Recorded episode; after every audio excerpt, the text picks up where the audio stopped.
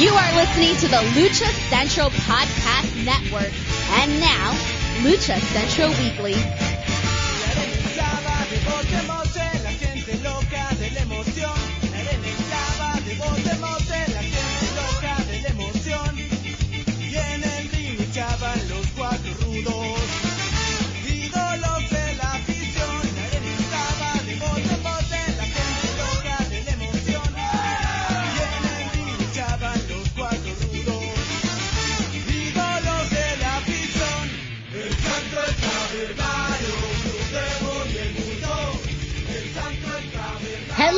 Welcome to another edition of the Lucha Central Weekly Podcast.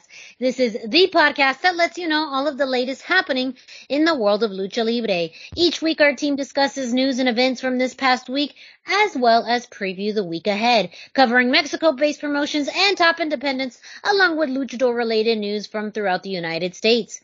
The Lucha Central Weekly Podcast is part of the Lucha Central Podcast Network on luchacentral.com. This podcast and others from the network are also available on all major podcast streaming platforms, including iTunes, Google Play, Spotify, iHeartRadio, I, which I already said, and more. Uh, my name is Miranda Morales, and I'm one of the co-hosts of the Lucha Central Weekly podcast. And let me bring in my two co-hosts. Introducing first, he is the dashing one, Mr. Dusty Murphy. Dusty, how are you? I'm doing fantastic. How are you doing, Miranda? I am doing really, really well. A still somewhat recovering from a long weekend. Um, and in order to talk about that, I'm going to bring in the third member of this team, and that's who? Who? Who? Who? It's the one and only Brendan Barr. That's who. Yeah, I'm still recovering too, but you know who's probably still super recovering is um is Ruben. Ruben. yes. Ruben had a long weekend, I'm sure. Uh, uh, Brendan and I were in Las Vegas this past weekend, uh, for SummerSlam weekend, uh, and during that time we ran into, uh, Ruben Zamora, uh, that hopefully our fans know from Mask Republic. Um, he was very busy, you know, helping organize some events, along with a little partying, it sounds like, looks like, from his social media pictures. Yeah, he uh he definitely well he always is into a little partying. It's just this time that was uh the the photographs were able to be published on social media. That is true. that is true. Yes, yes. All clothing seemingly was put kept on. So um good for him. Good for him. Uh, but uh, yes, Ruben, we hope that you are recovering. Um, I mean, it, he does have a, a, little bit of time before uh, the September 11th uh, show coming up, so I, I, hope he uses the next few weeks to catch up and recuperate because very shortly afterward he's back to work. Uh, yeah, well, much like me, he went he went back to his day job pretty quickly too. Yes. So the but none yeah. of them sleep. Neither of No. them sleep. So That's true. Very, very true. Well, Brendan, uh, Dusty, we have a lot to cover on this week's lot. episode. Yeah. Uh, so let's jump right into it with the road back to shows with Brendan. all right, so I'm gonna get this out of the way. Uh, Mexico City or Mexico still red. Um, as long as the government pretends like it doesn't matter, I'm barely gonna touch on this. Like, you know, if we're still having fans at shows, uh, and they're not adjusting the capacity, we're just gonna keep moving forward cause there's a lot of stuff. Um, I'm just real quick, we're, we're throughout the show, as Miranda was alluding to, we're gonna be covering a lot of the things that happened over SummerSlam weekend, uh, in the, more in the, the rest of, rest of the wrestling world, the indie circuit, and as a result, many lucha libre promotions and other things were a hit. So when we get to the indie roundup in particular, we're gonna talk about that, but, uh, uh, and, and the dogs like that idea too. Yeah, yeah, the dogs are. Continue. Yeah. Uh, it's not a, brutal. It's not a proper show until the dogs express their opinion. Um, so, but I, I am going to start with the, the really kind of in biggest news and then we're going to have to do some, some kind of breaking it down. Dusty, you might have to help me a little bit with this one because I know you know the situation pretty well too.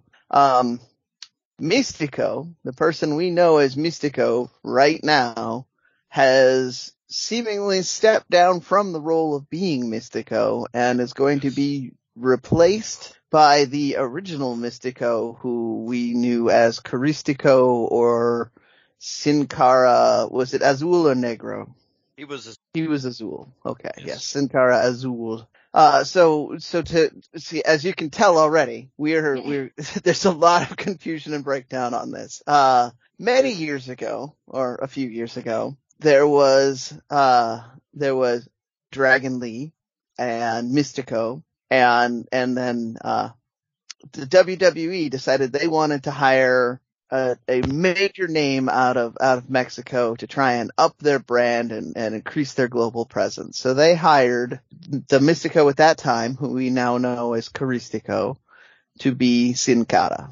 Um, they uh, then filled that the Mystico role uh, in an official, I believe, uh, Fray Tormenta even came in and said that he was the accepted replacement and they Mystico became or uh the person who wrestled under the name Dragon Lee became Mystico, who's not the Dragon Lee we know now, which is one of the Munoz brothers. The guy that made Dra- the name Dragon Lee and Mass Dragon Lee famous uh is is the one that is the same one you know. So, but uh he the he and Mystico, the original Mystico, or no, the uh, the second Mystico. See, I'm doing it already. yeah. Are brothers as well. Yeah, They're CMLL Munoz Mystic- brothers. yeah. CMLL Mystico 2, CMLL Mystico, however it is, you've got him in your little checkbox in your head.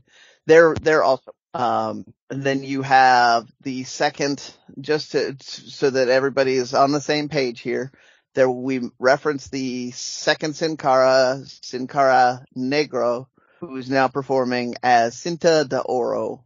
And he also is a big name under that right now as well. So, uh, to bring us all back to Mystico 2, no longer Mystico. He is most likely going to be performing under a new name, which I wasn't going to bring this story up until we got this around. And, but, uh, Rush, his brother, the third Munoz brother, uh, recently filed a copyright for a name, Dralistico, which sounds like a hybrid of Dragon Lee and, uh, Mystico. So, with this new bit of news, we can uh, possibly infer that that will be his, uh, the Mystico's new indie name, Dralistico, which, by the way, is really cool and much cooler than anything like DMT Azul. Sorry, DMT, but, uh, it sucks. Uh, uh, so, so you have all of this. This was mostly done over social media. Uh, for weeks they've been speculating that Mystico was leaving CMLL because he'd been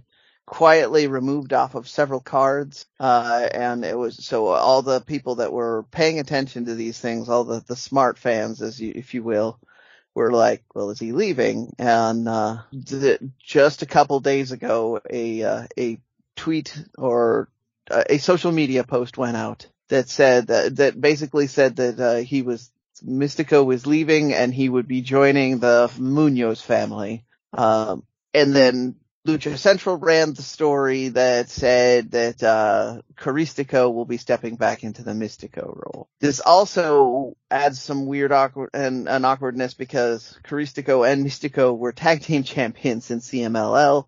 So now that tag team championship is going to have to be filled again too. I believe that's been added to the Night of Champions as a tournament. So uh you know, more CML news about, about basically the high end of their roster leaving to go make money on the indies because they're not making money at CMLL right now. Um, Miranda, as someone who is, is less versed on all of this, do you have any questions about any of the names that I just threw out there? Well, I think it's just more of, it's an interesting concept where, you know, uh, masks are not a trademark, but the mask itself and the identity can be almost transferred or moved to other wrestlers. Um, whereas, you know, when someone has a persona in, you know, other, uh, regions of wrestling, you know, it's not like a gimmick then gets No. given to somebody else. So, um, I think that that for me is one of the more interesting aspects of this.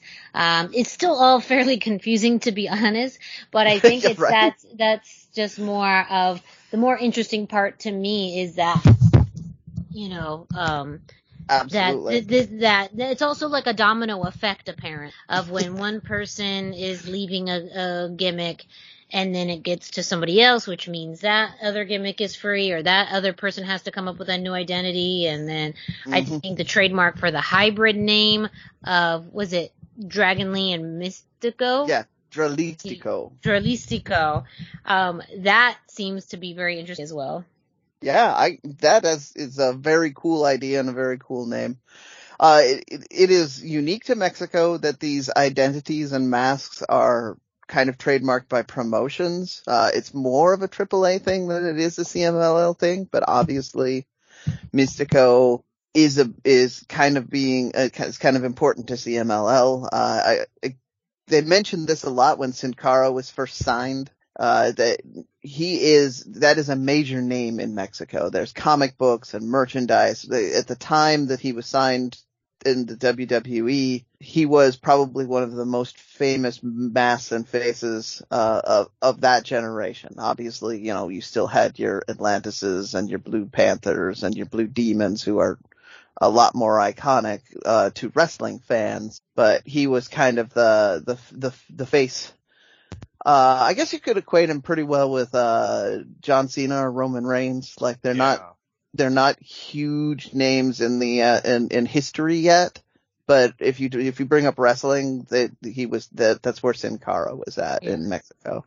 Yeah, he's a hot, very hot a talent. Mark seemed like Mm-hmm. gonna be guy. He, yeah, uh, and the, it, the WWE, I don't want to say they ruin everything, uh, but I'm just going to leave that. I don't want to say that out there. yeah. that that momentum was absolutely killed. Even with uh, with the the Munoz brothers stepping into the Mystico role, the he never really lived into the potential of that role. Even though he's a very talented wrestler from a from a dynasty, so I actually expect him to do bigger and better things now that he's free from that legacy name Yeah. the fans never really embraced him. Like they just never really, especially when uh Caristico came back, then they really didn't have any reason to. Yeah. They're like, why should we watch him when the guy that we wanted to watch is gonna be also on the in the same program? So uh super, super weird. Uh just to to give people some examples since I alluded to it. Uh La Parca has famously had multiple people playing it. AAA owns that uh, the um, Pentagon and Octagon. I mean, the whole reason it's Penta L0M now is because AAA owns Pentagon and Pentagon Junior, uh, which is the opposite of of like a Blue Demon or a uh, Hijo del Santo, where the, that name is so iconic and huge that they are able to carry that wherever they go. Um, to give you kind of an idea that promotions have have done this. Uh, any last thoughts on this before we move on to any to more weirdness? It is more weirdness, I promise. This is a weird show. Let's get weird. um, so the Mexican national title that was formerly held by Diamante slash DMT Azul, uh, is, is now going to be, according to a press conference they did, they have held, uh, the press conference upheld the fact, the removal of Diamante Azul from the, the title holding. It's now going to be held in a tournament, or going to be held up in a tournament which will be held at Arena Mexico, but not necessarily on a CMLL show. And they stress that it will be open for any and all contenders. So people were like, so what if AAA people show up? And they just responded by saying, I just said any contenders that want to show up can be in this tournament. Now, I mean, you know, the fantasy booking goes crazy. You can imagine like Rush or somebody else that, you know, you picture your favorite Dr. Wagner, what your favorite wrestler that has since been banned from CMLL here showing up, but that seems unlikely because it's still going to be in Arena Mexico. It's still going to have CMLL officials as a result of that. Um, they're just pretending a lot harder. Um, uh, uh, Phantasma has stated that's, uh, that's the commissioner of, of, uh, wrestling in Mexico City, Phantasma, not, uh, that guy on NXT. That's, you know, they're, they're similar, but one is the younger version of the other. Um, he stated that the commission will announce participants in the tournament next week with, uh, the tournament probably happening in Arena Mexico sometime in September. So again, keep your ears open for that. The Mexican national title, which has not been relevant in over a decade, is now the biggest news of wrestling in Mexico. Well, I, I guess the second biggest now that Mystico did his, his, uh, publicity stunt, if you want to call it that. Um, but yeah, that's, it's still weird. I told Yeah. you, I promised you it was going to be weird. It's weird. Uh, on to more normal things, we have match announcements with talent and other stuff. So the 9-11 Crash Show has Andrade, Mecha Wolf, Bestia 666, Rey Horus, Hijo del Vikingo, Taurus, Rey Phoenix, Nino Hamburguesa, Laredo Kid, Mr. Iguana, NGD, and Poder del Norte listed. So it looks a lot like a AAA card to me. Um, uh, Lucha Blog mentioned that, uh, the, the posters that he was looking at that has all of this does not mention anything about the MLW taping. So I'm wondering. Yeah, I haven't uh, seen that. That on that flyer, that picture was the only one that I seen with it. Yeah. But it seems like newer ones don't have the MLW logo or NW or MLW mentioned with with it at all. Yeah.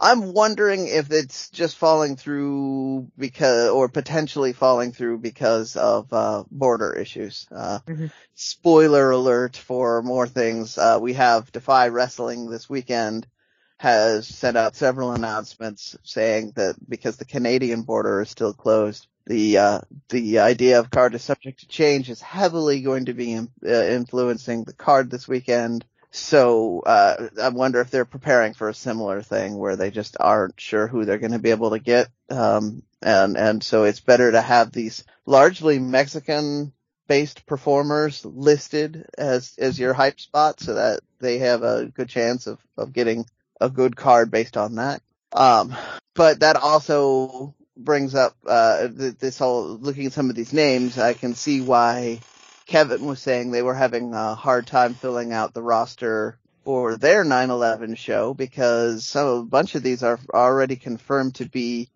names uh from the the 50 Mask Republic luchadors. Uh Nino Hamburguesa, uh Taurus, Mr. Iguana, I think Laredo Kid's on his own visa. Uh so you know, you can see that there's uh there's there's a certain amount of crossover. I'm still I'm very excited for both cards. I don't know how I'm going to be able to watch them both, and I'm supposed to be doing personal things that weekend. So um, I I, I need more time.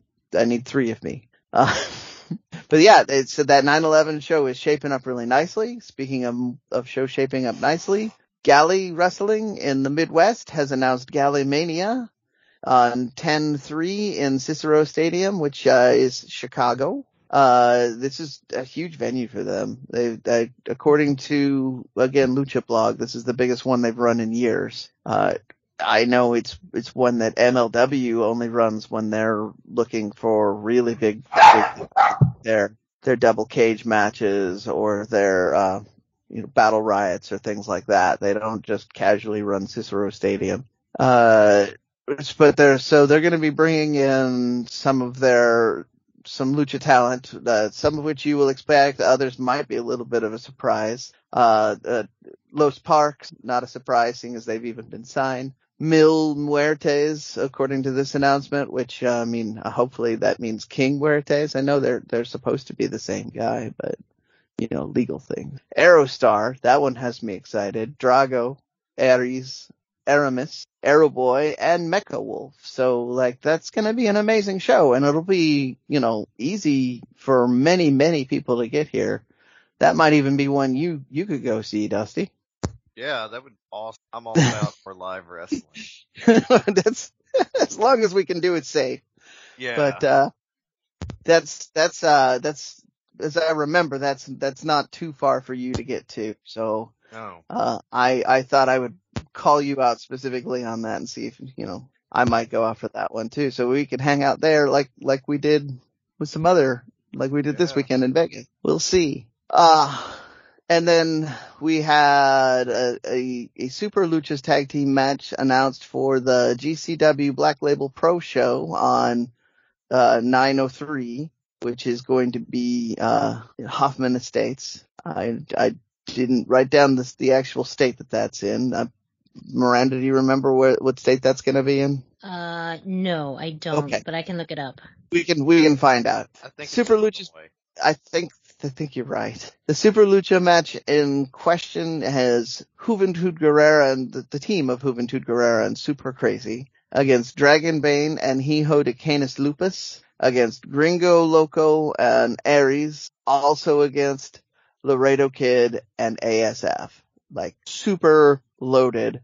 I mean, there's a reason they're calling this the Super Lucha match. Uh, so I am, uh, really excited for that match. GCW has much more of a presence on, uh, on the internet, so I don't know that I'm going to travel for that one, but I'm tempted to. Uh, uh, any luck, Miranda? Uh, yeah, it's in Illinois. It is in Illinois. Excellent. Uh, so there you go. Uh, 9-3 Illinois, Hoffman Estates, Illinois. Uh, it's the only major lucha content that's on there, but, uh, GCW in particular has a big commitment to having something entertaining for every type of wrestling fan. So if you're in the area or thinking you might be in the area, keep an eye on that card. You'll probably find a couple of things on that card that will pique your interest. And then my last little bit for the road back to shows was there was an interview recently that Flamita did, uh, with Universal Deportes. Uh, he's talking about his, the, the quotes that, that, uh, were pulled out were about his struggles in, uh, in breaking out in the U.S. And he thinks that, in the indie circuit, he thinks that, uh, learning English is the biggest obstacle to being a bigger star. It's kind of common. Most luchadors will say not enough English. Like even when Andrade was struggling in NXT, the main excuse that people were giving was that he didn't speak enough English. Um, I believe that was the similar issue with, uh, Sin Cara Azul, is he didn't speak enough English. Sin Cara Negro, by the way, is from Texas, so he speaks pretty good English. That was a shocking thing that I forgot about that when I met him. Uh, and then, uh, uh, so uh, it was, that's just was interesting to me. Um, but the, the, the big quote that he got out of this is Flamita says he feels Mexico no longer has the best wrestling in the world because they haven't taken good care of it. Uh, I mean, we, we talked, Matt Farmer brought this up. We've talked about this, uh, a bit it feels like uh, the the state of lucha libre in Mexico is they're emulating the American Indies, which is creating a more watered down product. But I thought it was very interesting to hear Flamita say that, uh, seeing as he's been in the American Indies for a while now. Uh, and I don't know how in touch he is with the actual Mexican scene anymore. So I don't know. Did you either of you guys have any thoughts on this? Yeah, I mean, like in some ways, I think that Mexico still has the best world. Like, I, that's my personal preference. But I do see where it feels like, especially, you know, I mean, we're hearing this with the guys leaving CMLL, that the wrestlers themselves don't feel valued there. And so it's hard to put out your best effort when you don't feel like it's appreciated. Yeah, absolutely. Yeah, Uh, and, and it's a very competitive market now too, and so I think whether you're a wrestler or a promotion and you want to, I think it's all about ROI in these really stru- shoestring budget times. Um, and so I feel like that plays a factor in, in this as well. Yeah, that- I mean, that's a huge factor, and that's a huge factor in why people are leaving the stability of CMLL because, uh, you know, as we've I talked about before, they they offer a steady paycheck, but you know, to Dusty's point, they don't really seem to to offer any uh, variety in programming. It's pretty pretty much we're doing a tourist show, do do low bumps. Here's your basically your your basic match layout. Go get it.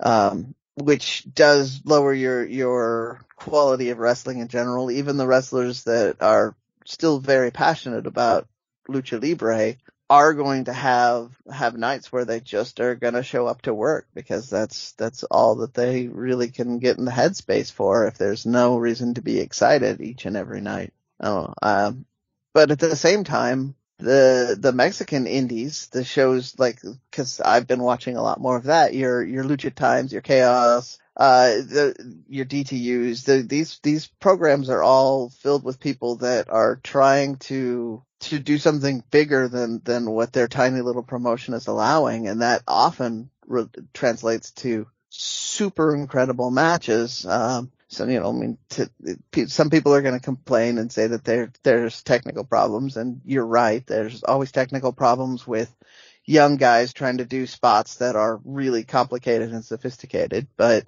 if you're if you're looking for that, you're going to find it. If you're looking to be entertained, these matches are fantastic. So uh, I don't know. I I I think that uh, I I think that Mexico. I think most of us on this show are going to say Mexico probably as a general rule has the the best wrestling. Uh, so I, I was just very intrigued by this this quote. Any final thoughts before I move on to the indie roundup on any of this stuff?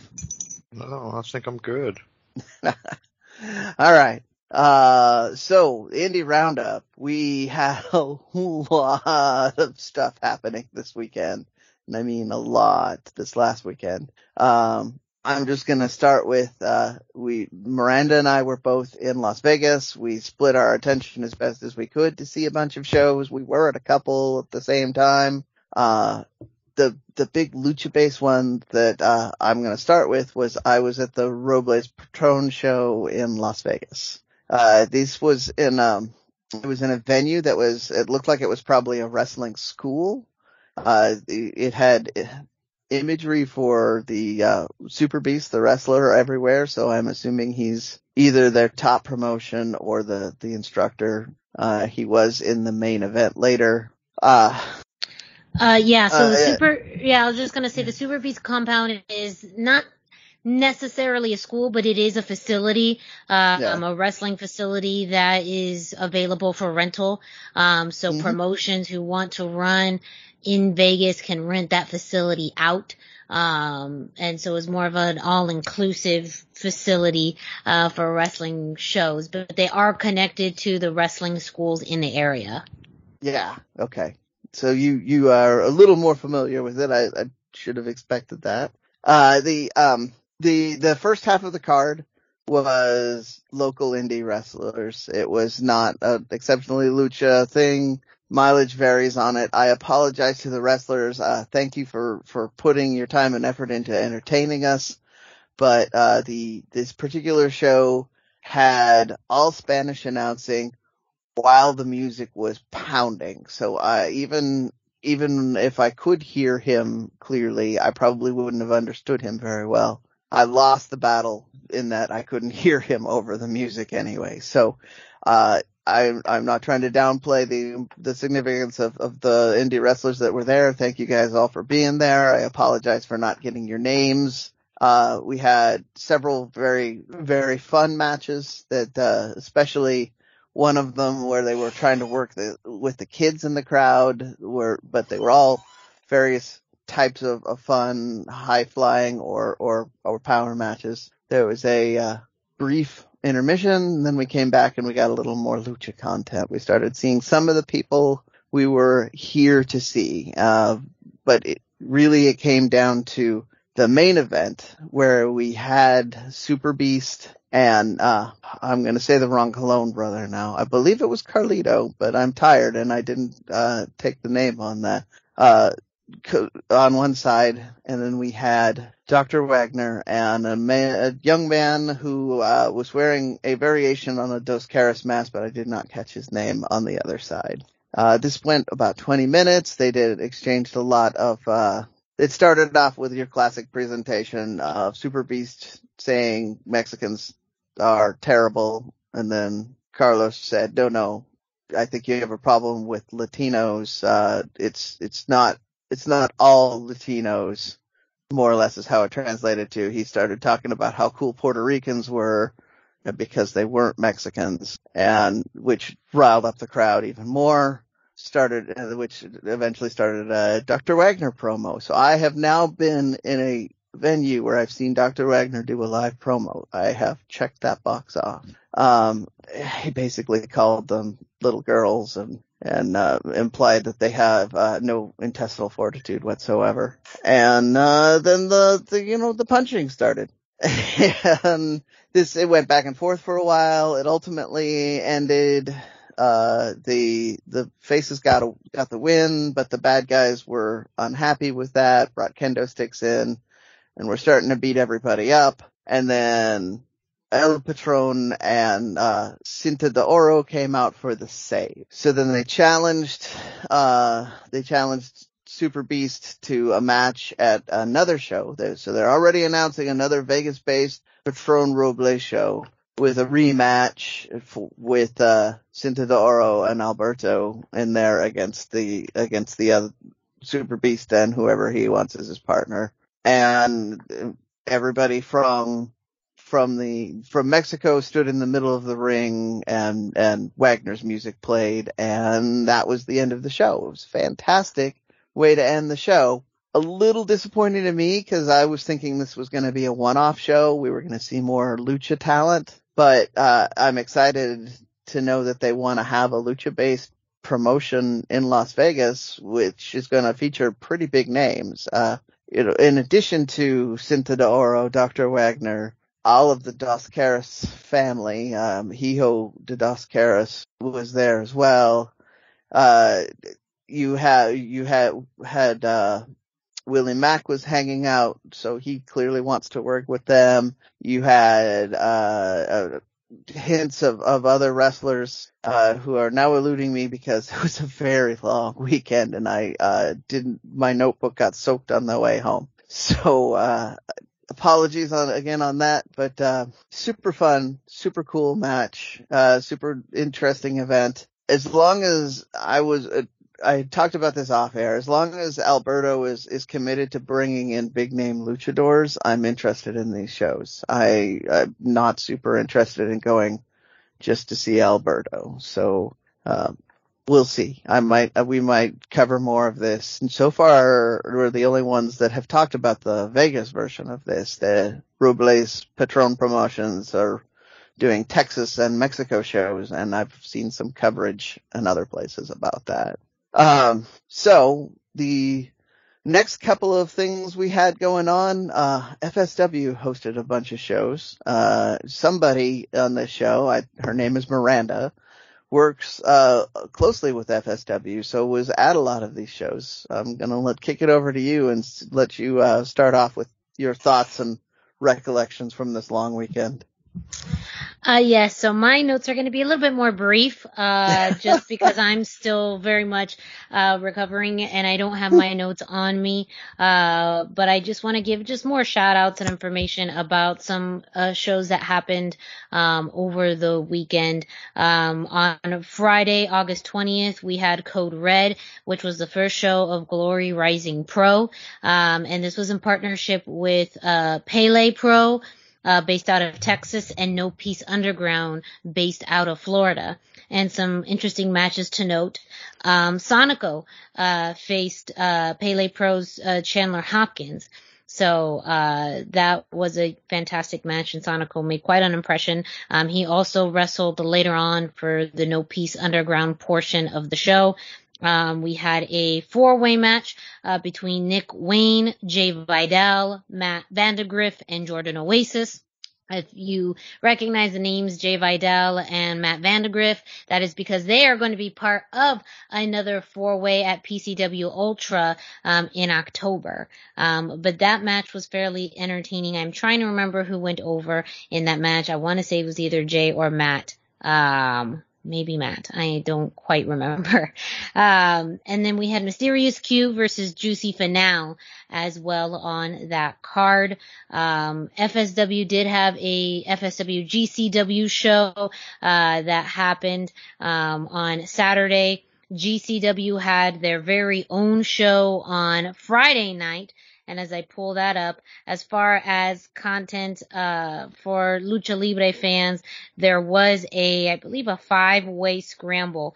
Uh, that included the one and only Juventud Guerrera. He came out to a big pop. Um, actually, it was a six way um, scramble, but that included trying to where everyone's in here. Um, that included Lucas Riley, Trey Lamar, Eli Everfly, Matt Vandagriff, Ninja Mac, and um, and that match was a lot of fun. Some great spots with Matt Vandagriff and Eli Everfly. Of course, Juvi came out with a big pop. He ended up winning that match um, as well.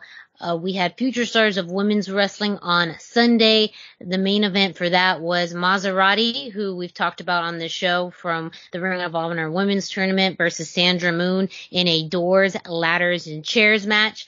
Uh, Sandra Moon won and is now the new FSW Women's Champion. Um, and gosh, I'm trying to think. I mean, there was other things that happened as well. Some of them not as much lucha related. Um, but you had anywhere from blood sport type of matches at Natural Born Killers. Uh, and then you also had hardcore matches from No Peace Underground. So it was a very big eclectic mix of wrestling styles, uh, throughout the entire weekend. Um, but yes. a, you know, solid, lucha libre presence there. Um, with you know some of the talent at FSW um, and uh, uh, Pele Pro um, as well, um, and then of course you know GCW.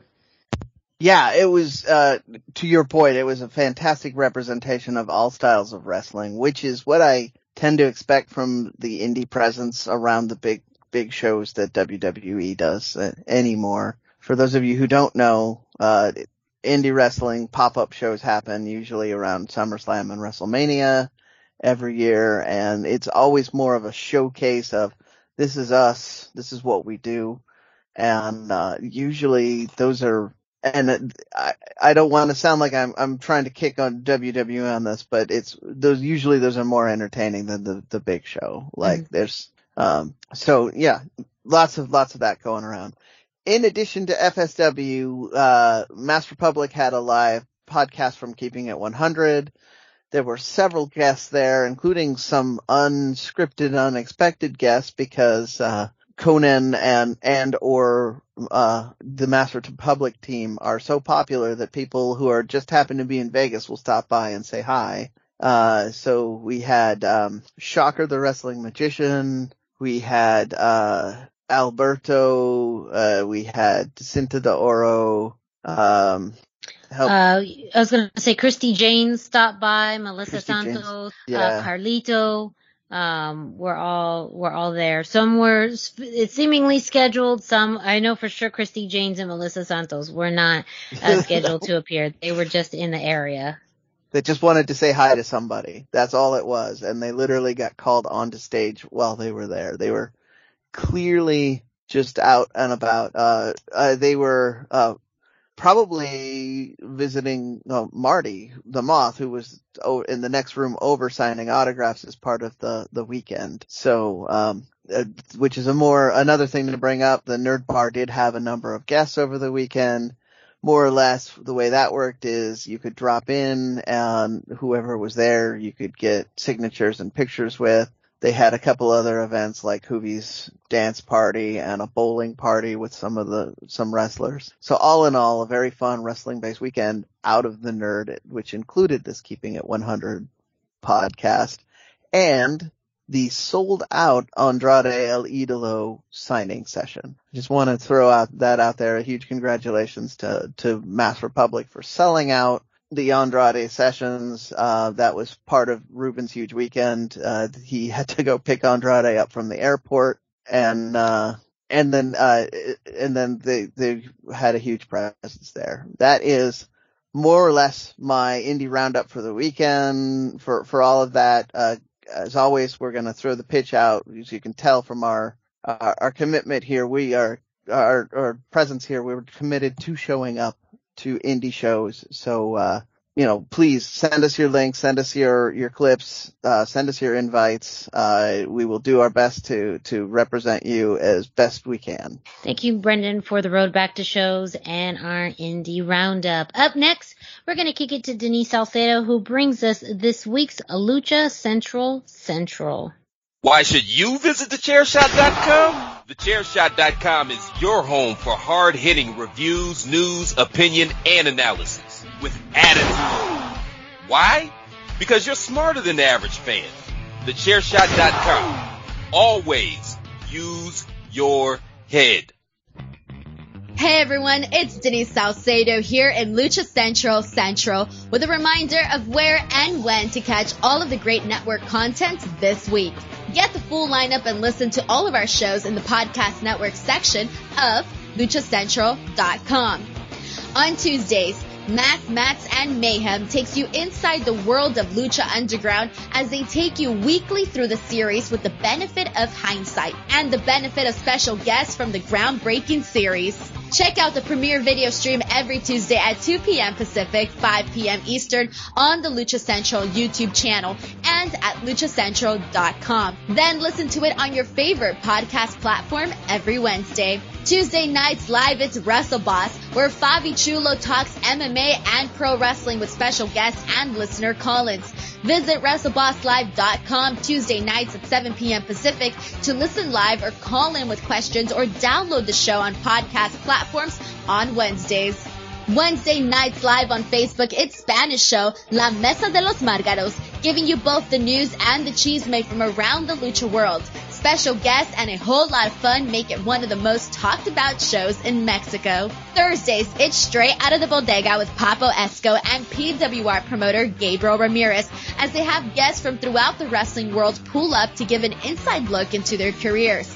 From indie standouts to television superstars, each week brings a new name and perspective. On Friday, it's your double dose of Lucha Central weekly podcast, one in English y el otro en español. Lucha Central Weekly is where you'll find all the top stories of the week, both inside and out of the ring from Mexico and anywhere luchadores are in action across the globe. Be sure to subscribe and follow all your favorite Lucha Central Network series on your favorite podcast platforms, either by their own series name or subscribe to the Lucha Central Podcast Network show pages to get all of the shows in one easy feed.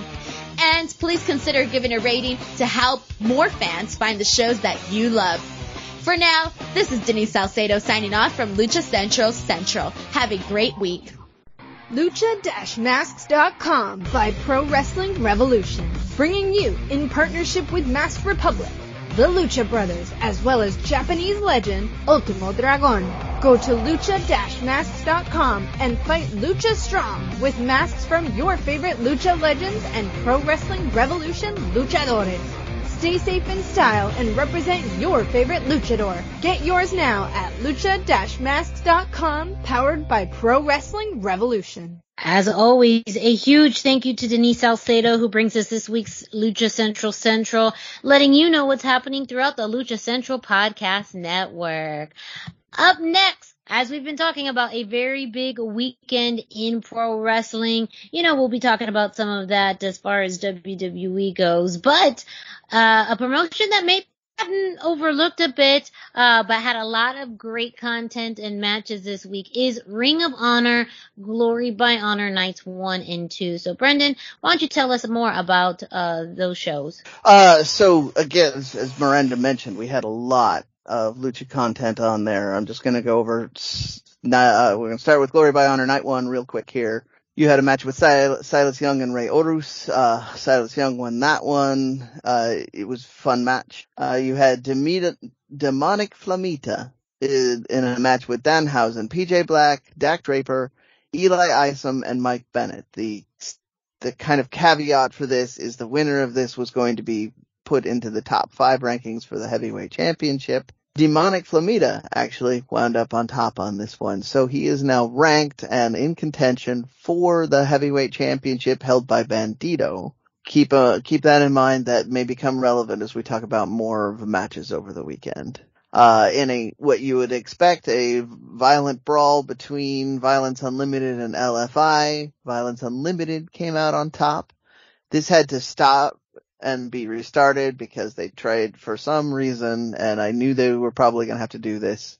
They booked it as a normal eight man match and, uh, the referee threw it out in the first two minutes because everybody wanted to punch everybody and they restarted it as a Philly street fight and that's what led to, uh, to, to the chaos we got to see. Ultimately, Violence Unlimited came out on top on that. Um, and then at the end of night one, Bandito successfully defended against Flip Gordon.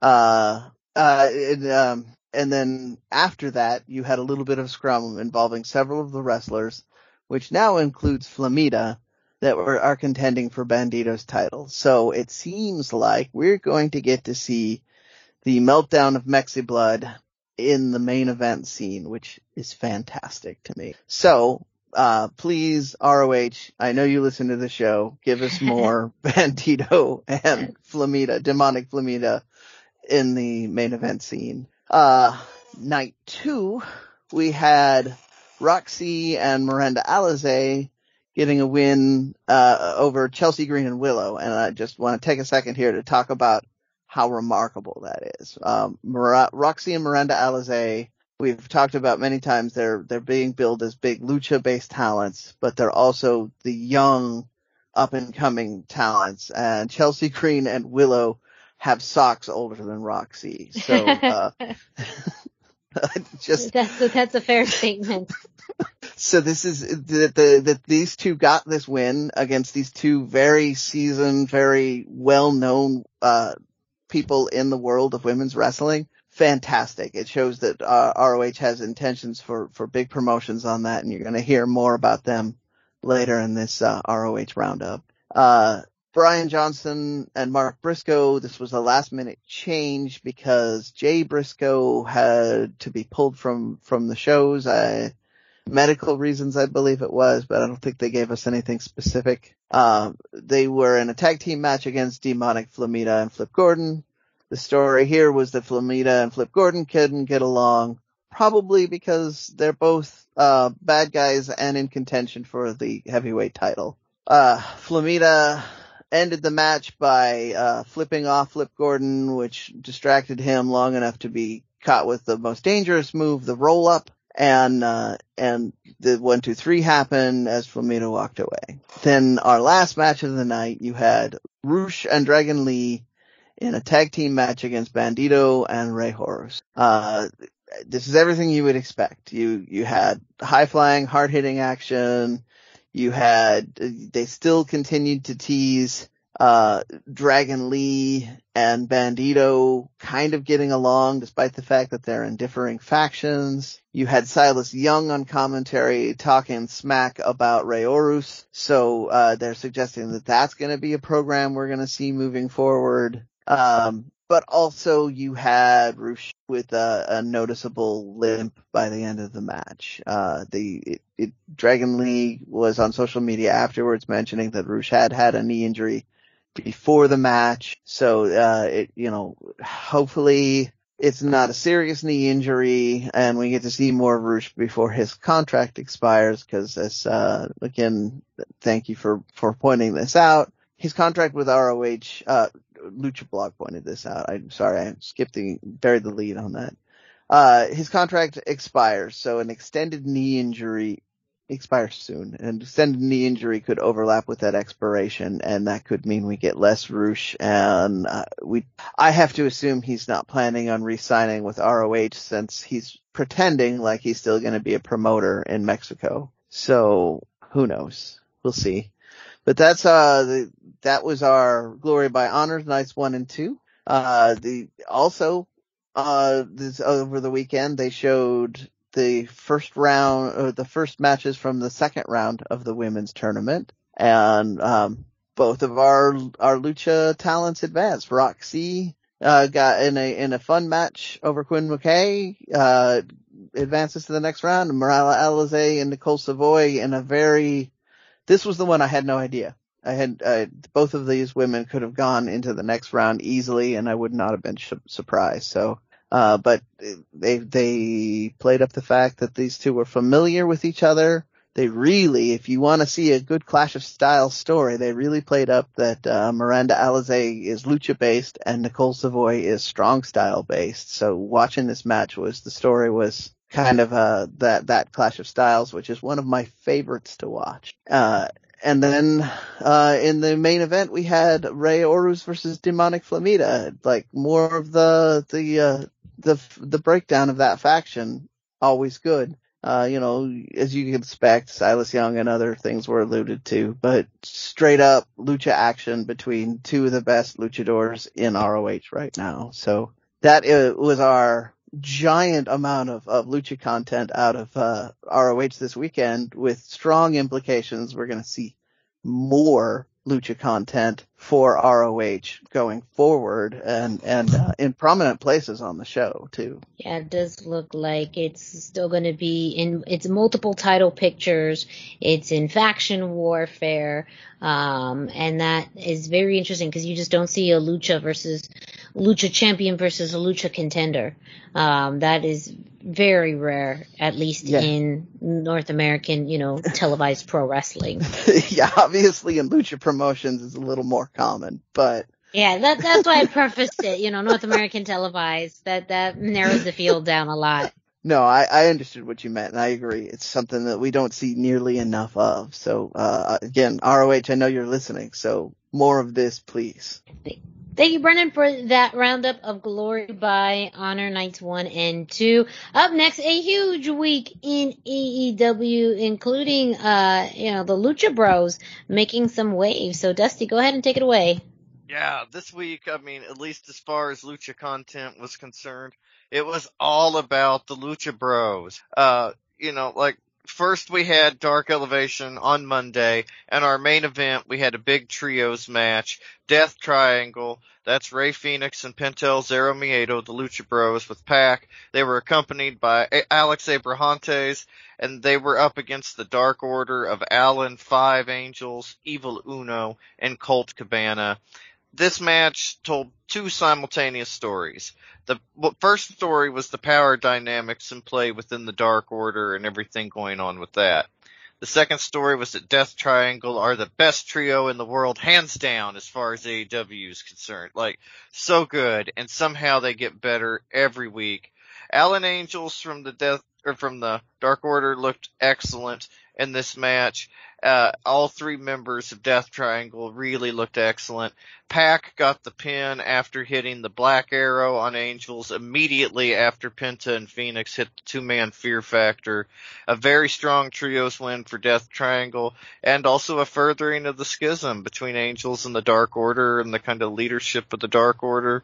Interesting. Then Tuesday, we had Dark, we had Nick Comoroto and Aaron Solo versus the Lucha Brothers. Again, this was another very strong showing from Penta and Rey Fenix. I'm going to hold most of my opinions about the match because they play into the tag team eliminator match that was on Dynamite this week. We'll talk about it then.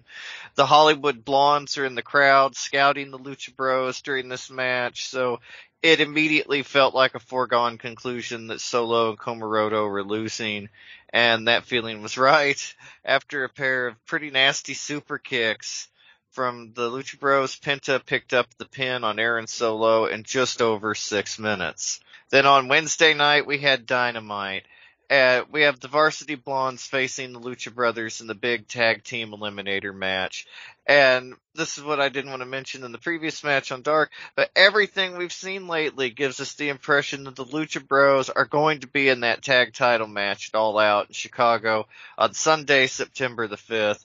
This match was no exception to that the varsity blondes were good, but they're still getting their rhythm. They're still a little green. They simply just can't keep up at the level that the Lucha Bros bring to the ring.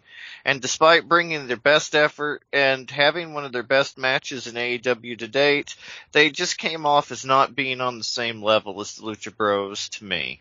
The double super kick comes into play in this match again with Penta, then Fenix you know, taking turns with a nasty super kick before they gave a second simultaneous super kick and then hit the assisted pile driver for Penta to get the pin on Brian Pillman Jr. Afterwards, Jurassic Express came out. They wanted to shake hands with the Lucha Bros, but the Young Bucks came out and then Lucha Bros and Jurassic Express kind of teamed up to run them out of the ring. Great stuff. But the real story in all of this is that the Lucha Bros are a huge deal right now in AEW, maybe the biggest deal they've ever been.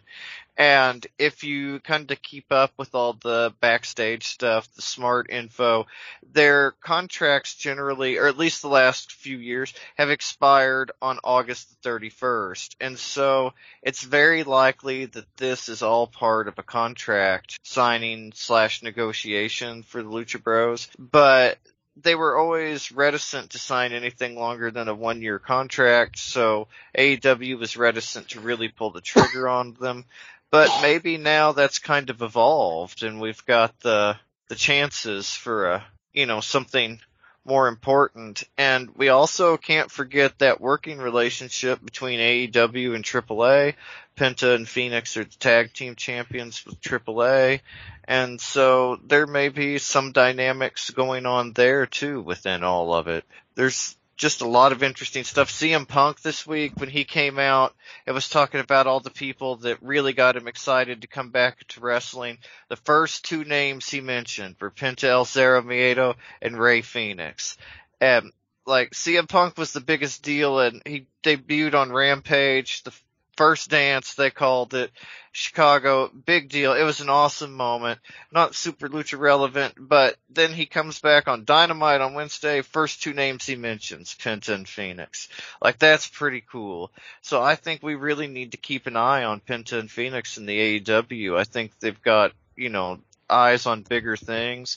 I don't necessarily know that they beat the Young Bucks at all out, but I think this is the the strongest run for their money that the Young Bucks have had in a long time. And it could go either way. I think they have an equal chance of winning and not winning, but that makes it even more exciting. Really a lot of interesting stuff yeah. going on with Lucha Bros right now. I, I have to agree. I think that the reason that uh, it's super interesting is because we don't know. We they they've done such a good job of making the Lucha Bros have all this dynamic momentum. They're putting putting them in all the right places. We don't know. They might win the, this match this week. This on that uh, pay per view. It's not this weekend. That's the. Um, but to your to your earlier point about the contract stuff, when you think about it, now that this uh, forbidden door, as they called it, has been kicked open, other than WWE, there is nowhere the Lucha Bros can't go that AEW couldn't have access to them at this point. So there's no reason to not give them a bigger push right now because if they do go exactly. somewhere else, they'll be viewed as AEW talent. So, uh, yeah, it's, it's a super smart idea and, uh, I'm, I'm happy that the Lucha Bros are finally gonna get the, uh, main event attention they deserve from the sound of it. Yeah, me too. Uh, we've, I mean, like, they were a familiar presence on the American Indies. We've seen people chatting online, you know, like there's been a lot of stuff on Facebook about people missing them on the Indies. But I think this run is them being above like your local, I mean, they may still show up on your local indie, but they, I mean, it, they're the superstars now. I mean, like, I really think this is, what takes them from being interesting lucha tag team to being major names in American wrestling, not just lucha. Yeah. Yeah, mm-hmm. I think that that's that's the point, Dusty, is that it's really making blurring not blurring that line, but crossing over from just a big name in lucha to a big name in pro wrestling, and um, that's been something that I think has they've they've really stated their case clearly in AEW. And as much as lucha is their style, I do appreciate how I don't think AEW has pigeonholed them um, as a as a lucha team. I think that they've try to accentuate that and make you know bring that out as something that makes them different. But i think you know um, the rise that they're going through now um, and even in before you know the first all out um, uh, or i think it was all in had the young bucks versus the lucha bros for the yes. uh, you know triple a tag team titles. So um, in some ways it kind of feels like it's coming a little bit full circle now it really does. And it feels like they're finally delivering on the promise that they've always kind of had. Like we've, if you're Lucha smart, you know how good the Lucha Bros are. Like you know how good Penta is, you know how good Fenix is. You don't have to be told. But the American public just seemed to be slightly behind all of that, and so this is really great for them. I, like I say, I think this is the beginning of them being top of the card guys. Hopefully, we get to see them in some singles action, not just tag team action. But I feel like they better together sometimes than solo. It, it's just awesome. Awesome for fans of the Lucha Bros. And hopefully, you know, like I say, September the 5th is all out. Hopefully we'll see them in that title match. It hasn't aired yet as we're recording this, but Rampage Friday night, Lucha Bros versus Jurassic Express. That's going to be an amazing match. We will cover that next week. But in the meantime, you can find out the results, uh, maybe some reviews and more. Anything you're looking for that's Lucha related at luchacentral.com, your centralized place for all things Lucha Libre. We also had NXT take over this weekend, Takeover 36. Um, for some, the final takeover of, you know, what we know NXT to be now, um, before it changes into, you know, this kind of new product uh, that's been teased, discussed over the past few weeks and been indicated through the releases that have been occurring. Um, so I think a lot of fans went into this knowing what to expect in some ways and and there was a few surprises as well. Um, but for Lucha Libre content, uh, we had the NXT Women's Championship on the line. Raquel Gonzalez faced Dakota Kai. This is, you know, the grudge match between these two women. Um, Raquel Gonzalez debuted last January at Takeover as Dakota Kai's muscle, and we've had the Shawn Michaels Diesel storyline run between them for quite some time.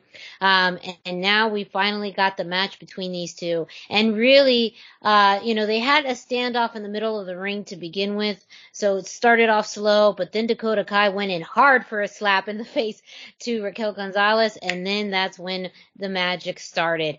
Um, I mean, really, as the commentators say, and as a lot of fans could imagine, the story was speed versus power. You know, Dakota Kai had to utilize her speed in order to avoid some of the big hits that Raquel Gonzalez could have. And also, um, you know, they played that up in a lot of the sequences is Dakota Kai kind of outsmarting Raquel, knowing what she was going to do before she could do it because of their long-standing partnership.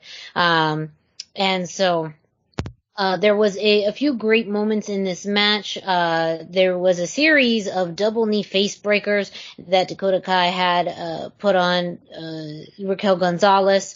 Um, and then Raquel also hit a Vader bomb um, on Dakota Kai just for a two count. Um, really, I thought the end was the most interesting, where Dakota Kai uh, was trying to go for her signature kick. However, uh, Raquel at the time was on the second uh, rope and caught her bringing her up to the second rope with her to do the Chingona bomb for the win. Um, so Raquel Gonzalez did retain. After the match, we had NXT UK's Kay Lee Ray come out and seemingly decide to, you know, put her name out there for contendership for the NXT Women's Championship. Um, that seems to be somewhat of a theme. We're getting a lot more NXT UK talent on NXT, which could lead some to believe about maybe combining these two shows or talent. Um, as we've even speculated, I mean, 205 Live is fairly done for. Um, so it, it, seems like this is just another sign, um, that shows that we're getting more NXT UK talent. But it's also a great challenge for Raquel Gonzalez as Kay Lee Ray was the longest reigning NXT UK women's champion. So there's some good story that they could tell in this. And they need to have some fresh, you know, talent for her to face. Uh, in the main event, we had Karrion Kross defending the NXT championship against Samoa Joe. And in this one, not surprising, but somewhat surprising that Joe really was the aggressor early on and you could see there was a skills disadvantage. You had not seen Karrion Kross deal with someone who has as much submission knowledge and experience as Samoa Joe. So I felt like that was very interesting in the match. You could obviously tell that, um, technical, technically speaking, you know, Karrion Kross was outmatched. Um, but you also saw Joe. I mean, this is the first time that he's been in the ring for quite some time. And so I think that you know, was something that you could see within the, the match. Um, but for the most part at the beginning, Samoa Joe was fairly dominant. Um, and Kross eventually had to kind of use more of his speed to take over and he was able to plant some elbows and boot strikes to Samoa Joe. Um, eventually, uh, Samoa Joe was able to lock in the Coquina clutch. Uh, but then, uh, Karrion Kross, uh, turned it into the Kross jacket. Um, and Samoa Joe almost passed out, um, but, but got out of it. Karrion Kross did another series of those big elbow smashes to the back of the head, uh, which was almost like a finishing maneuver for him at one time. He won several matches with that. Um, but at the end of the match, Samoa Joe won with the Muscle Buster, a fairly clean uh, and fairly concise match. Um, and Samoa Joe is now your new NXT champion. Uh, I know Dusty will jump into some Karrion Kross territory next. I also I almost feel like it's a graduation of sorts where you know, I hand over Karrion Kross news now to Dusty, um, as we've all assumed that Karrion Kross is gonna, you know, be more regular on, on the Raw roster, but, uh, a little bit of the tip of the cap to Karrion Kross. It seems like his time in NXT is over for now. And, uh, now he's he's uh, part of the Raw roster indefinitely. Um, some interesting developments though on this week in NXT. Uh, Raquel Gonzalez was uh, doing a backstage interview, um, and during that interview. Franky Monet came out to talk with her. So I do feel like we're building up to the Franky Monet uh, Raquel Gonzalez program. Um, maybe that's after Kay Lee Ray. Um, Kay Lee Ray did have a match on NXT this week, so I'm keeping my fingers crossed. I am nervous that because NXT is changing a bit, you know, this program isn't going to be what a lot of us hope it would be, but it's still fairly optimistic because, you know, uh, Franky Monet is really entertaining. She is now kind of the leader of the Robert Stone brand. Um, and I think, you know, they could really do some great magic in the ring. I mean, that is absolutely takeover level quality match. Uh, so it's very exciting to see Franky Monet get closer and closer to the championship scene. And then a fairly big development with uh, Legado de Fantasma as far as this week's main event. We did get the trios match, the three on three between Legado de Fantasma and Hit Row. Beautiful, beautiful, uh, you know, uh, outfits, um, gear by Legado de Fantasma this week. Um, and they use that to their advantage because, um, uh, uh, Santos Escobar came out with more of that kind of like poncho like draped uh, blanket over him and he kind of threw that off in order to cause the distraction to go straight into a fight uh, right before the bell rang. So they were brawling all over the place to try and get that advantage over Hit Row. Um, some really great tag work between Ra- Ra- Joaquin Wilde and Raul Mendoza. Um, a lot of, of that quick tag that they've been really working strongly on. Um, and I think that made the difference. But, you know, Hit Row having the variety of talent that they do from, you know, the lucha based talent and, and, uh, quickness of Isaiah Swerve Scott to, um, you know, uh, the top dollar, the big guy who has his strength. At one point, he was fighting all three members of Legado de Fantasma, uh, at the same time. But, you know, the, um, big news coming out of this is that Legado de Fantasma have finally found an equalizer against uh, B-Fab, who is the female member of Hit Row. They have now recruited their own female member in Elektra Lopez. Um, so she came out uh, to cause a distraction. Uh, essentially, her and B-Fab got into a confrontation. Elektra hit her with seemingly some kind of nightsticks, some kind of club. Uh, she threw that uh, over uh, the top rope in which Isaiah Swerve Scott caught it. The ref, you know, was accusing him of using it as a, a foreign object, and then Santos Escobar was able to do the roll up for the win. So something that we've talked about for quite some time that we've, you know, really advocated for is a fourth member of Legado de Fantasma. I just want to get your thoughts real quick on this. What are your thoughts on adding Elektra Lopez to this group? Brendan, I'll let you go first. Uh, I mean, they, it, it was needed. They Mhm. needed somebody to do it. Yeah. And, uh, Yeah. I, I mean, I don't know enough about Elektra Lopez to say she's absolutely the best fit for it, but she's a great fit for it. So I'm not gonna, I'm not salty or unhappy about this at all. And, uh, NXT's not afraid to do, uh, mixed tags. They'll probably still be WWE style where the, only the women can be in at the same time, but, uh, you know, I, I'm still not going to be upset about that. We, having more intergender matches or mixed tags, uh, is, is, uh, on TV, no matter what the rule sets, is the best way to get that to, to be more common going forward. So all, all in all, this is a great move. I'm really excited. It adds some, some heat to, uh, Legado de too. They finally are, are feeling like they're not just there as a kind of a transitional faction. Uh, Dusty, what are your thoughts? Yeah, um, Elektra Lopez, uh, it was a surprise to see her there, but it's my understanding that her, her father was also a wrestler. Uh, his name was Steve King. He also wrestled under Chief Cherokee. And so it makes sense, you know, her being a second generation to, for her to be in Legado del Fantasma. And like, you know, these legacy guys. And yeah, I, I like the, I don't know how to explain this exactly, but I like that they got a tough woman. You know, I mean, like Yeah. she's tough and she's, she's so legitimate and so, I mean, like, she's just the perfect feel for, I mean, she feels like she could beat up one of the guys. Like, she looks like that. yes. And Mhm. she's Yeah. so, yeah, I just love that. Like, she brings an edge to the group that they didn't already have that makes them seem more vicious or more, um, able or more, I'm trying to think, but yeah, the, they could just lean Yeah, towards adds- violence in a way that they yeah, didn't adds a little bit, a little bit more, and it aligns with what they do. You know, it aligns with the Yeah. type of vision and violence that they have. Um, and so, yeah, I absolutely, um, agree. And, and you are right. Her father did wrestle in the WWE between 1976 and 1984. So she is, um, a second generation. Uh, she, uh, her first NXT match was against Franky Monet on television.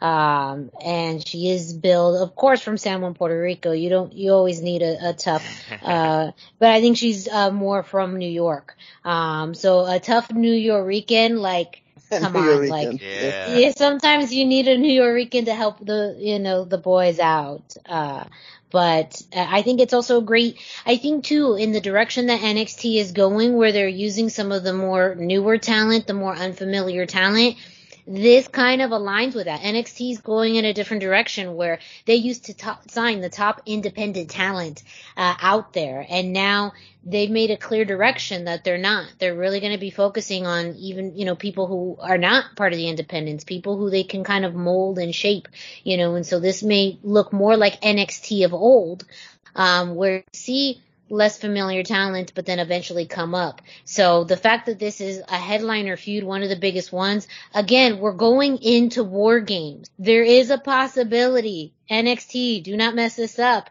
Could we have the first intergender war games? That's what I'm hoping for. Yeah. Like, Absolutely be, what I'm yes. hoping for. amazing. Especially now if we're not going to have Adam Cole in the War Games for first time ever. Yeah, for the This first could time be the ever, way. there's no undisputed era. You Yeah.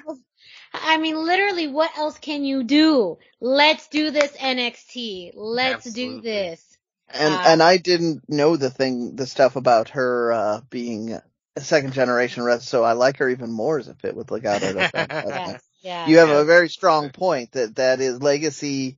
They say it in in their bit that like that that, that when the mask was being loaded, legacy, honor, and tradition are what are in the uh loaded in the mask. So being a, a part of a a wrestling tradition is a perfect fit for that. Yeah.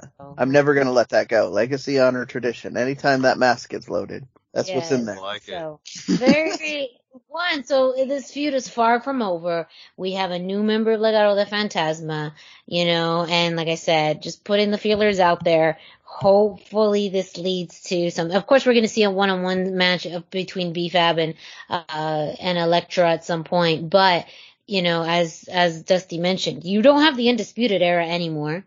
You really don't have that many other factions happening. This is your most long. This is going to be your longest kind of faction feud that you have. Truly, make war games the blow off. You can absolutely do that. So, Man. sorry, I'm just fantasy booking in my head. Do it. Oh yeah, no, I, I'm with you. That is a fantastic, fantastic fantasy book right there. So, uh, and that is it for this week's NXT. Of course, results from NXT, uh, this week and takeover are available on luchacentral.com.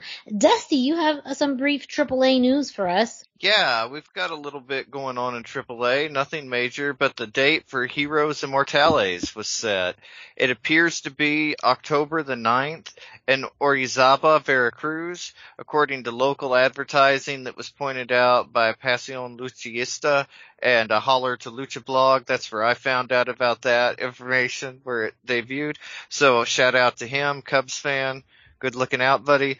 This will most likely be AAA's next official show in front of fans. Looks for tickets to be on sale soon. Although anything is possible, obviously. It's unlikely we'll be seeing AAA Mega Campeon champion Kenny Omega on this show. More likely he will appear at December's Triple Mania Regia show. Date to be announced soon. So keep your eyes and ears on luchacentral.com for updates, news, and more as news is announced. And that's at luchacentral.com, your centralized place for all things Lucha Libre. Dusty, since you did such a fabulous job with that, and since we do this every week, can you please go ahead and take us into this week in Lucha Libre history? Yeah, well, that's right. It's time for this week in Lucha Libre history. We were just talking about luchacentral.com, but again, luchacentral.com, you should be checking in there every day because we've got this day in Lucha Libre by Pep Carrera. He's got anniversaries, birthdays, inter- information, matches of the day, amazing videos, show results, all kinds of stuff, more stuff than I can even list. And it's all about Lucha Libre, and that's at luchacentral.com your centralized place for all things Lucha Libre. This week we chose August the 25th, 2018, when AEW superstar, the Spanish God himself, Sammy Guevara, won the Lucha Libre AAA World Cruiserweight Championship after beating Australian Suicide, ACH, and Str- Shane Strickland in a four-way match at Triple Mania 26 at the Arena Ciudad de Mexico in Mexico City. This was a really fun match but I think time has shown us that all four of these guys were capable of better. Sammy, he looked good, but he wasn't the Sammy we know now. Like it's nice to see the pro- progression of that. He wins with a 630 splash right as the action kind of finally found its rhythm in the match for me. Post match, then Killer Kross, now Karrion Kross. He came out and he put the hurt on Strickland, ACH, and Guerrera before Guevara rather before offering Australian Suicide a spot in his faction. Really fun match. Brendan, what did you think of this match?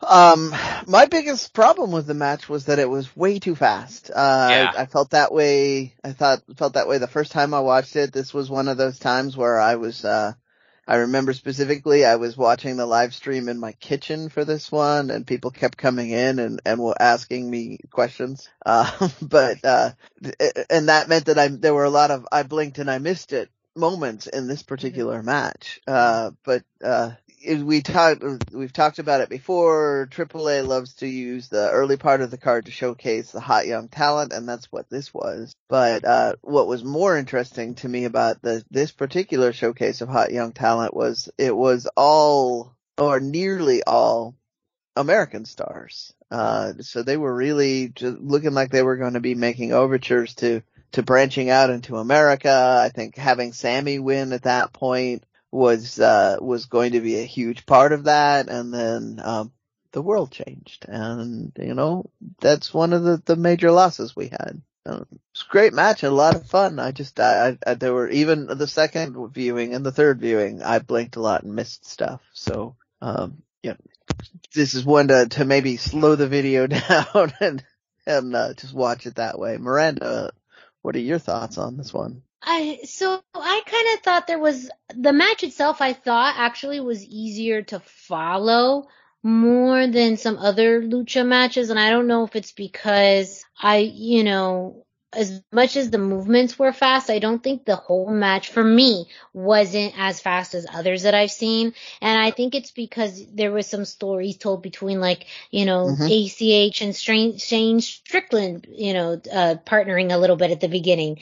Um, but towards the end, I could see how things got so fast because you had, uh, I think, I think it was ACH um, or Shane Strickland, one of them had done a baseball slide straight out of the ring, which which happened so quickly that then went right into uh, um, Sammy doing that 450 splash on Australian suicides. So I think that there was some moments where things were really quick. Uh, if you blinked, you missed it. For me, overall, the thing, like I felt that I could follow this match though a little easier than some other matches. And I don't know if it's just I'm so used more to the American style. And so this was more American wrestlers in doing lucha style, which I felt is just, you know, you can tell differences, you know, um, you can tell that sometimes the moves aren't as fluid, um, which means they're not as quick in some ways. I don't know if this, any of that is making sense, No, but that makes perfect um, sense to me. But yeah, but overall, I I really liked it. I actually really did like this match. I thought it was a great showcase for all four talent, and I think it was especially. I mean, Australian Suicide was coming in as the cruiserweight champion for this, so I think it was a bit of a surprise to have Sammy win. Um, based off of some of the other spots in the match that made you feel like maybe it was going to be Shane, um, or maybe ACH. I, you know, you can kind of tell it didn't look like Suicide was going to win. I just felt like Well, yeah, the no, attention was more on ACH and Shane. Most of us knew at that point uh, that Yeah. suicide had one foot out the door, basically. But uh no, Sammy winning was the shock. Uh to your point, I thought I thought this was going to be Shane's night. Yeah. Because they had he was at that point he was riding such a huge wave of momentum out of uh Lucha Underground that uh I I mean there was a, it made the most sense. Like you just that's the match that you do. You put him there, he's he's going to be the hot talent and uh uh, they didn't go with that. I mean, it turns out probably because he was, uh, looking at Florida at the time, but, uh, you know, there we go. I was, Sammy got the nod and it was exciting. Uh, it was the beginning of, uh, of Sammy kind of exploding into, uh, into the mainstream in my opinion. Yeah, just kind of the beginning of like Sammy becoming a known name around wrestling circles. Yeah. Well, there you go for this week in Lucha Libre history. Uh, don't forget to check that out at luchacentral.com. Brendan, though, what else can our listeners find at luchacentral.com? All right, let's do this. So if you're listening to this and you haven't been to luchacentral.com, say, I can't even do that without laughing at this point because it's so good. Uh, if you're listening to this and you haven't been to luchacentral.com, it's time to do it. LuchaCentral.com is the online home for Lucha Libre where you can find where you can, sorry, where you can get all of the top news in English and in Spanish. Find the best curated video content and original content not seen anywhere else. Find when Lucha Libre events would be happening in your area. Look for a lot of that. Like that's gonna start happening in massive waves. Uh, find photo galleries from top photographers covering Lucha Libre around the world. A place to have your voices heard from weekly polls to annual awards seen and read by top executives in all of the major Lucha Libre promotions across the globe. On top of all of this, it's free. I mean, you cannot beat this price ever. So if you're not going there, this is why I, giggled earlier. It's really, really time to do it. It's free. LuchaCentral.com, your centralized place for all things Lucha Libre. Up next, we teased it earlier. I mean, we couldn't have this weekend without WWE. So, Dusty, tell us what we missed. Yeah, well, first up, last week we had main event. I mentioned it. We had Ricochet against Angel Garza. This is the kind of match and the Ricochet that we should be getting on Raw. His work with other luchadors is just so fluid, yet it's really crisp, and it's easy to see why he had a fantastic reputation when he was on the Indies. This match was was really hampered because there was a commercial break directly in the middle that ate up a lot of the match time, stuff we didn't get to see. But despite getting a smart super kick with a distraction from throwing the pants in Ricochet's face, Angel later lost the match after Ricochet flew off the ropes and connected hard with the recoil to get the pin at 7 minutes and 50 seconds. Then we had SmackDown. Jey Uso with Jimmy at ringside defeated Rey Mysterio with Dominic at ringside. The merry-go-round of having one partner of one tag team fighting a partner of the other tag team in a singles match and then they shuffle and repeat. It's quickly become one of my least favorite parts of WWE because they've been beating it to death in this feud. I can't believe they didn't have more people to try and make something about this less repetitive, but repetitive seems to be where they're going with the Mysterios. First the Seth Rollins thing, now the Usos thing. anyway, Dominic was ejected by the ref for interfering and Jey was able to exploit the moment for a cheap shot and a superfly splash to put Rey away in 11 minutes and 27 seconds. And that leads us to SummerSlam where the Usos defeated Rey and Dominic Mysterio in a tag team title match. This match happened, and that is the nicest thing that I can say about it. Like, uh, the Usos constantly made Rey and Dominic look like chumps throughout the match. they picked up the win in 10 minutes and 5 seconds. WWE constantly telegraphed that this was what was going to happen. Like everything they did gave us the feeling that Rey and Dominic just couldn't beat the Usos and they couldn't and but you know like WWE never follows through on the story they promised. So why did they stick to it this time? The world will never know. And Ugh, at least they get the points for consistency. And then that takes us to Raw. And once again this week, I'm just gonna crap all over everything WWE gave us because Karrion Kross, like we, oh, he was so good in NXT. He had yeah. his own thing. Oh boy. And Ricochet, like, he he was against Ricochet in this match. The it didn't leave, give us much to leave us inspired. It was a quick 90 second match. But again, as I mentioned with Karrion, this all feels kind of like an overcorrection from the early loss to Jeff Hardy, and it also feels like too little too late. The only reason this match was notable was because of the terrible Zardoz meets Lord Humungus gear that Karrion was wearing during the entrance. like, I don't know if he lost a bet. I don't know if this is a rib, but he looked dumb.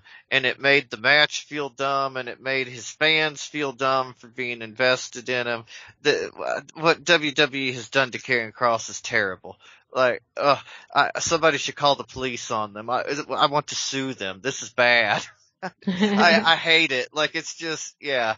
Karrion Kross in NXT and main roster Karrion Kross. I, I don't know if they're trying to find his legs without Scarlett, trying to come up with something unique for him, but this was not it. This looked like amateur hour. And it looked like the same kind of thing you see in your local school when they put on a show. I mean, same type of gear. It just, yeah, it was a definite step down. I would love to see Karrion Kross kind of find his legs and get his rhythm in WWE, but I don't know what his future is on Raw. It'll be interesting to see how this plays out. That's more interesting to me than his matches have been lately. So we'll see. But that's this week in WWE. They, if you're a Lucha fan, they just didn't really give you anything to be excited about. Becky Lynch came back and won the SmackDown Women's title on SummerSlam. Not Lucha relevant, but very big news.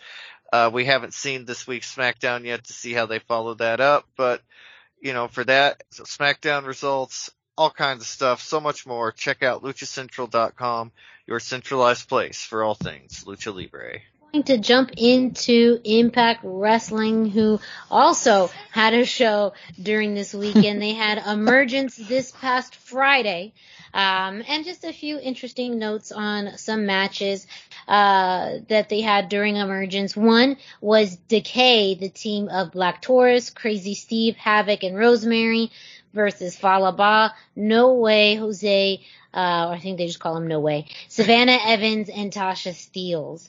And so this one, I mean, Black Taurus took this, uh, match for all the great spots. Um, he was tagged in, um, early on for Crazy Steve and he put out a great sling blade, uh, that got uh, a sling blade on Fallah Bahh. Um, and then later on in the match, um, Black Taurus again gets tagged in and he jumped uh, off the middle rope to a corkscrew or flipping corkscrew. Um, and so he was the spots guy in this, which you wouldn't have imagined from one of the bigger guys in this match.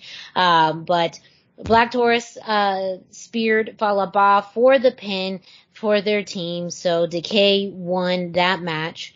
We also had a mixed tag match between uh, Knockouts and Reina de Reinas champion Deonna Purrazzo and Matthew Rehwoldt.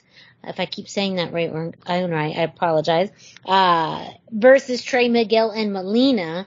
Um, this is a story, you know, Melina will be facing uh, Deonna Purrazzo for the Impact Championship at NWA Empower. And I think what surprised me so much is the actual action between the men and women in this match um, where uh, like Deonna Purrazzo and Trey Miguel um, had time in the ring. Uh, same thing with Melina and Matthew. So that's something that I think Impact can really leverage in general as you know something that's very unique about their promotion is that they tend to see more uh, interactions between men and, and women in the ring.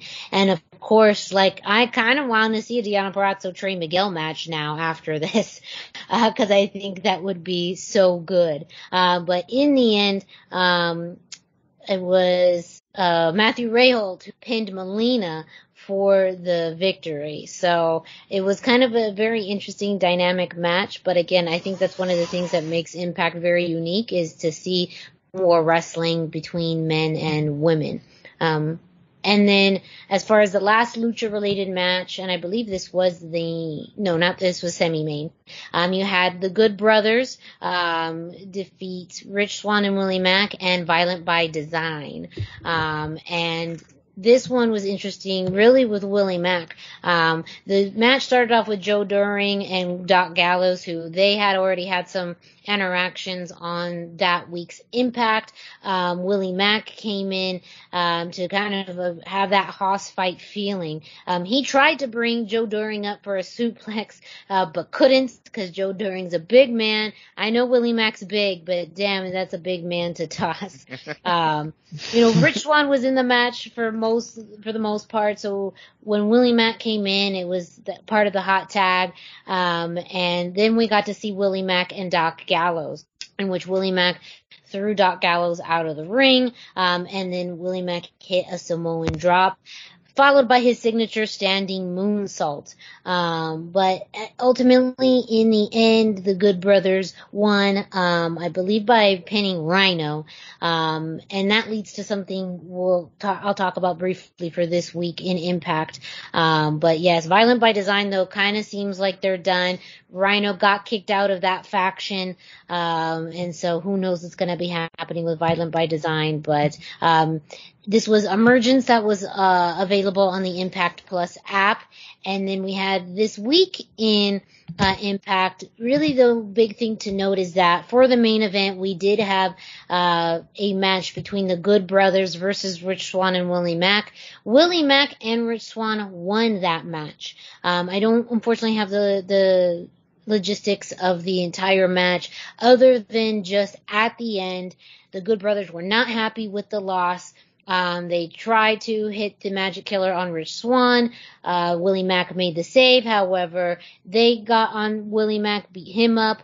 Uh, they ended up finally doing, uh, uh, I think Rich Swann um, went through a table as well. So pretty big beat up from the Good Brothers uh, against Rich Swann and Willie Mack. But it may sound like we finally are getting more of a solid contendership for the Impact Tag Team titles now. Um, so it looks like Rich Swann and Willie Mack may be in that title contendership, which is overdue from when they were partners, man, back in, you know, late 2019, early 2020.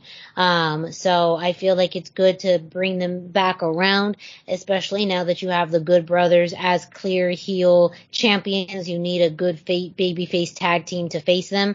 Um, and I think now is the time for Rich Swann and Willie Mack. So, um, that is it for this week in Impact. Um, and as far as our final news story, some interesting tidbits and updates from the NWA. Uh, which we haven't talked about in quite some time, but some announcements this week, uh, really should get some Lucha Libre fans' ears perked.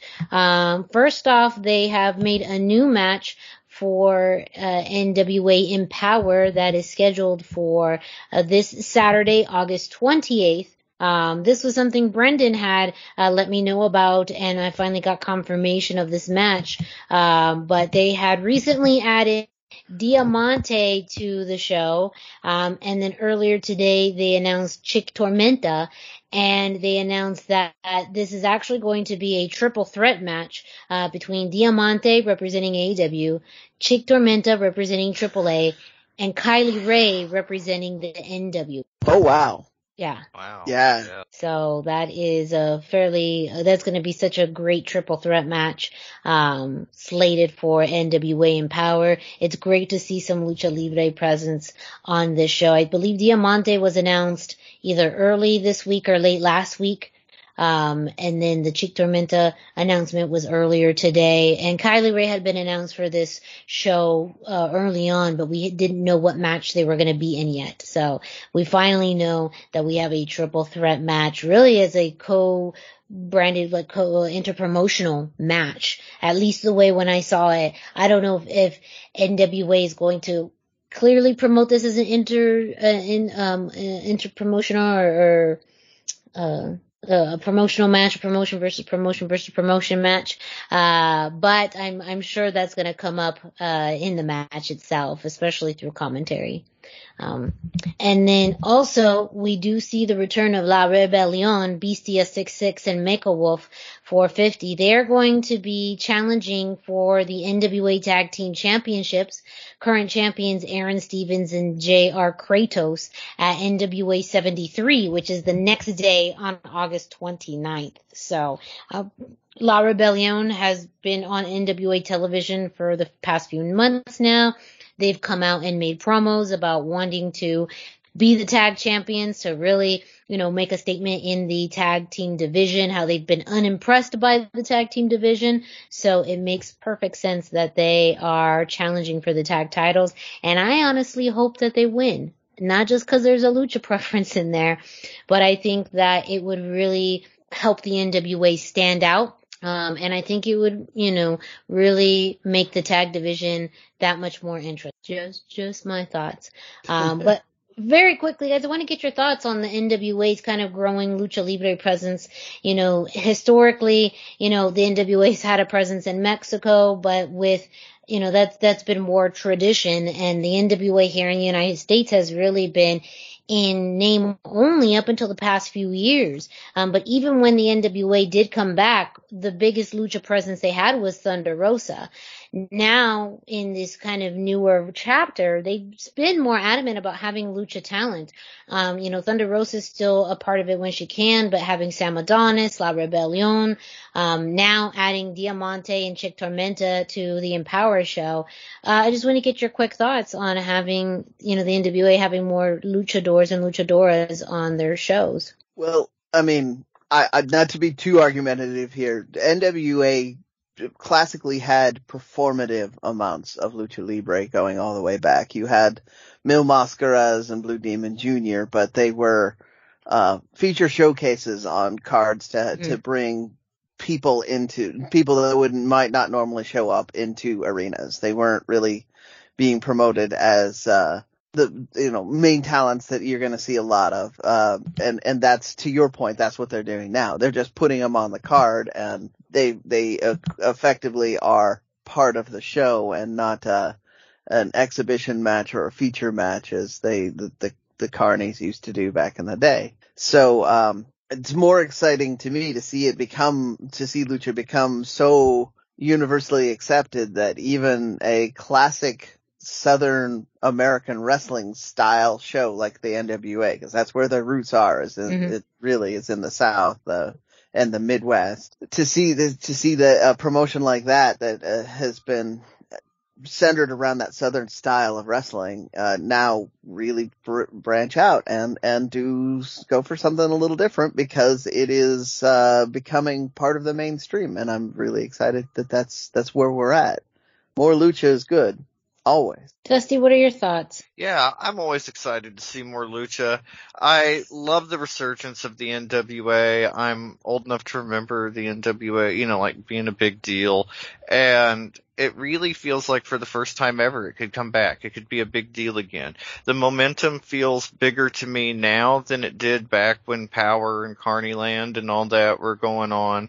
And so I'm really excited just for what it brings to NWA.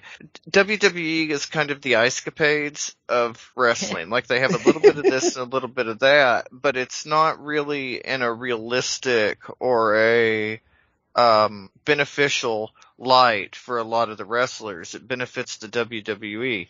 But I think NWA has the ability to do both. Like they really need the light that the Mm. The talent shines on the company, but the company also can shine a light on talent, and hopefully they can use this together and find that lucha libre is really like a an impetus for making some money. People in America want to see lucha libre, and NWA needs to find its legs financially, and I hope that they can help each other do that. Indeed. Well, ladies and gentlemen, that is it for this week's edition of the Lucha Central Weekly Podcast. Thank you so much for joining us. Don't forget to visit luchacentral.com, your centralized place for all things Lucha Libre. And you can follow Lucha Central on social media at Lucha Central on Facebook and Instagram and at Lucha Central.com on Twitter. We also have the YouTube page with hours upon hours of content, matches, interviews, and much, much more on Lucha Central's YouTube page. Well, while you're at it, go ahead and follow us on social media. Uh, Dusty, can you let our listeners know where they can find you? Yeah. sorry, I can't do it. I can't do it. I, I'm on Instagram at Dusty Murphy, and I'm on Facebook.com slash Dusty Murphy. So check me out there. Uh, and I should have waited. I should have waited, but I couldn't. It was so good. It was so good. Uh, we'll, So we'll, good. we'll talk about this. Brendan, where can listeners find you? I am, uh, pardon me. I'm 321 t-shirt guy. I am on, uh, on Instagram. I am on Facebook and I'm all over the Twitter where I am about to put something Yes, amazing. put it up, put it up, put it up. Put it up. Oh yes. And me, Miranda Morales, you can find me at the hashtag Miranda, hashtag spelled out on Instagram and Facebook, not on Twitter. Um, and yes, absolutely follow us on social media, especially right now. If you want to know what we're laughing about, you just need to follow us on social media. It absolutely has something that we talked about today, has something to do with that in the best way. Uh, so just follow us on social media, please, please, because then you'll get into all of the inside jokes that we have with all of you. Uh, but again, thank you so much. Uh, we hope you enjoyed the show. Make sure you follow us on social media. You can check us out on your favorite podcast streaming platform.